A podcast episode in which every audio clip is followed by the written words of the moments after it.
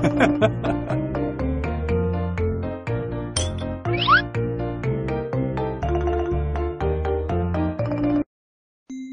xưa ngày xưa, có hai vợ chồng bác nông dân nọ, tuy nghèo nhưng rất thương yêu nhau.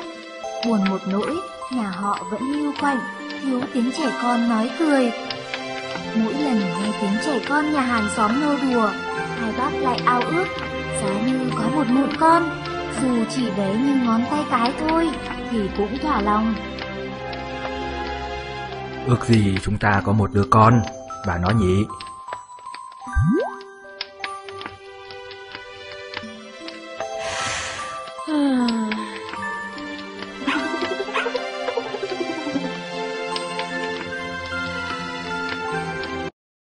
Cầu được ước thấy, ít lâu sau, người vợ mang thai. Bảy tháng sau sinh ra một cậu con trai đầy đủ mặt mũi, tay chân, nhưng chỉ bé bằng ngón tay cái. Hai vợ chồng vui mừng khôn xiết. Hai bác đặt tên con là Tí Hon. Họ ra sức chăm bẵm, mãi mà cậu bé chẳng lớn lên tẹo nào. Nhưng bù lại, cậu hiếu thảo, nhanh nhẹn và thông minh, việc gì cũng chịu khó học làm để giúp bố mẹ.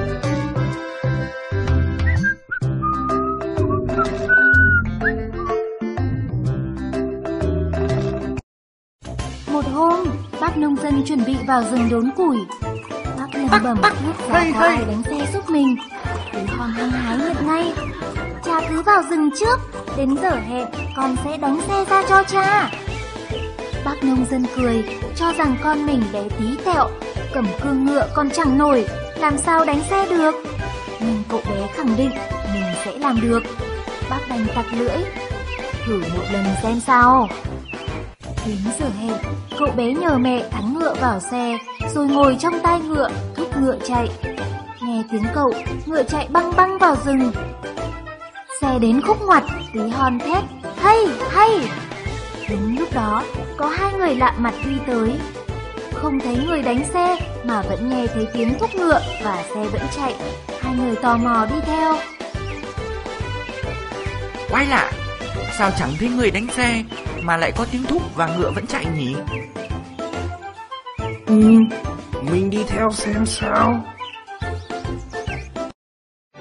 Xe chạy thẳng vào rừng, rồi dừng lại đúng chỗ bác nông dân đang đốn củi.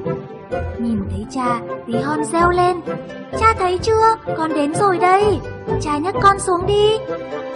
Bác nông dân vui vẻ đỡ con trai ra khỏi tai ngựa, đặt lên vai mình. Hai người lạ mặt thấy thế sửng sốt, không nói nên lời.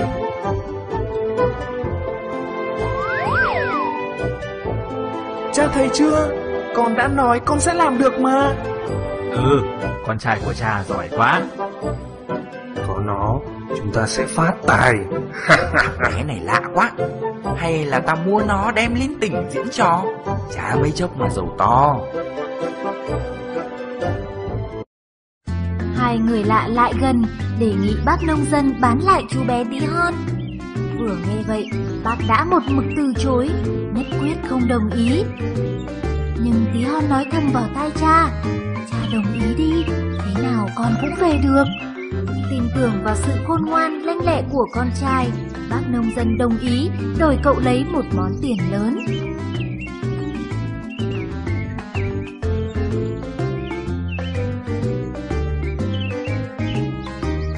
Bác bán cho chúng tôi thằng bé đi. Chúng tôi sẽ trả giá cao. Chúng tôi sẽ chăm sóc nó cẩn thận. Nó là con tôi, không đòi nào tôi bán nó.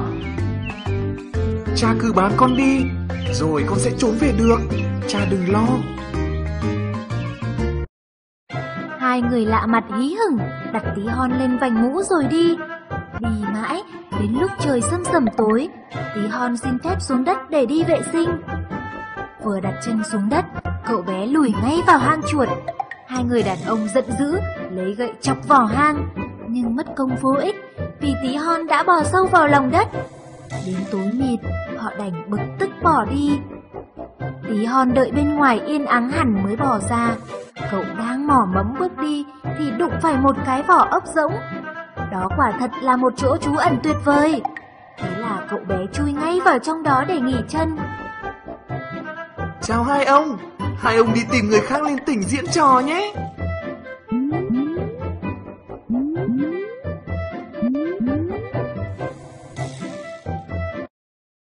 Tí hon vừa chợp mắt thì nghe thấy tiếng hai người bản mưu tính kế để vào ăn trộm nhà cha xứ. Cậu bé nói chen vào, để tôi bày mưu cho.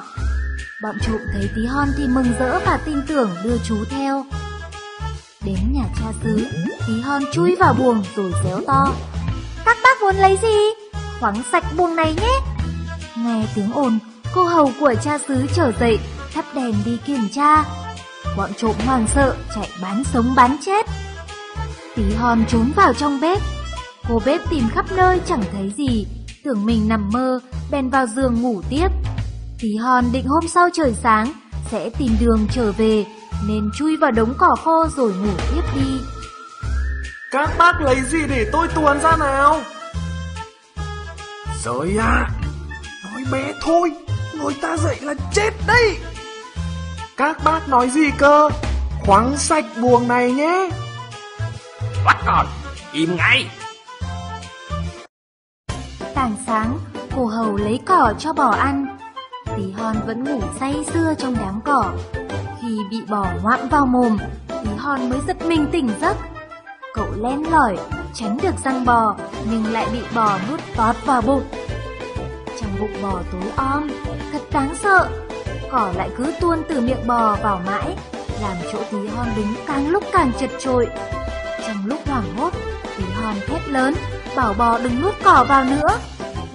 Cô hầu đang vắt sữa bò, nhìn quanh chẳng thấy ai mà lại có tiếng nói y như đêm qua. Hoảng quá, cô vội chạy đi mắt cha xứ. Cha xứ xuống chuồng bò kiểm tra. Nghe thấy tiếng tí hon, cha nghi ngờ bò bị quỷ ám, bèn sai người giết bò. Mổ bò xong, người ta quẳng dạ dày bò đi.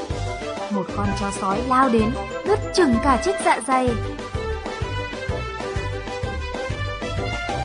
Trời ơi Đừng tuồn cỏ tươi vào chỗ tôi nữa Cha thấy chưa, con bò biết nói. Chắc nó bị quỷ ám rồi Phải giết nó đi thôi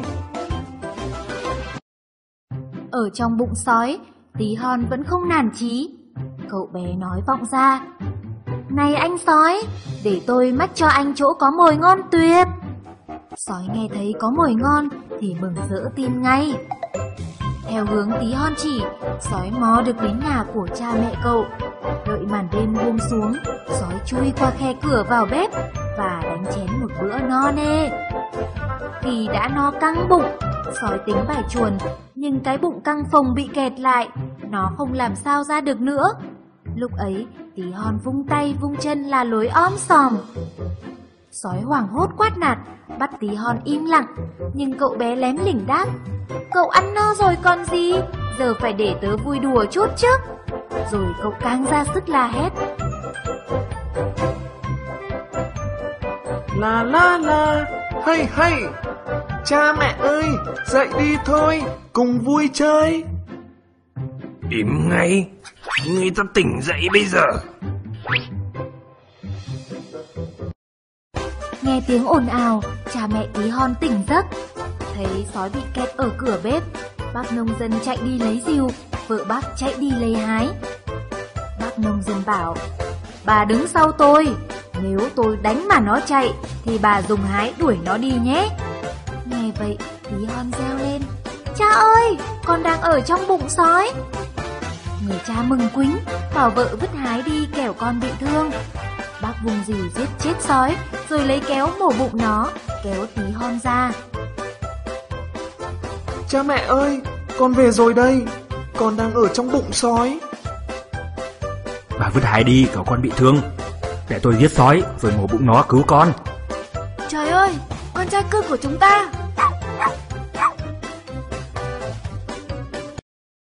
Gặp lại con, vợ chồng bác nông dân xúc động sớm nước mắt. Họ thề, từ nay dù có được của cải của cả thế gian, cũng không bao giờ bán con nữa. Hai bác âu yếm hôn tí hon, cho chú ăn uống và may thêm quần áo mới cho chú.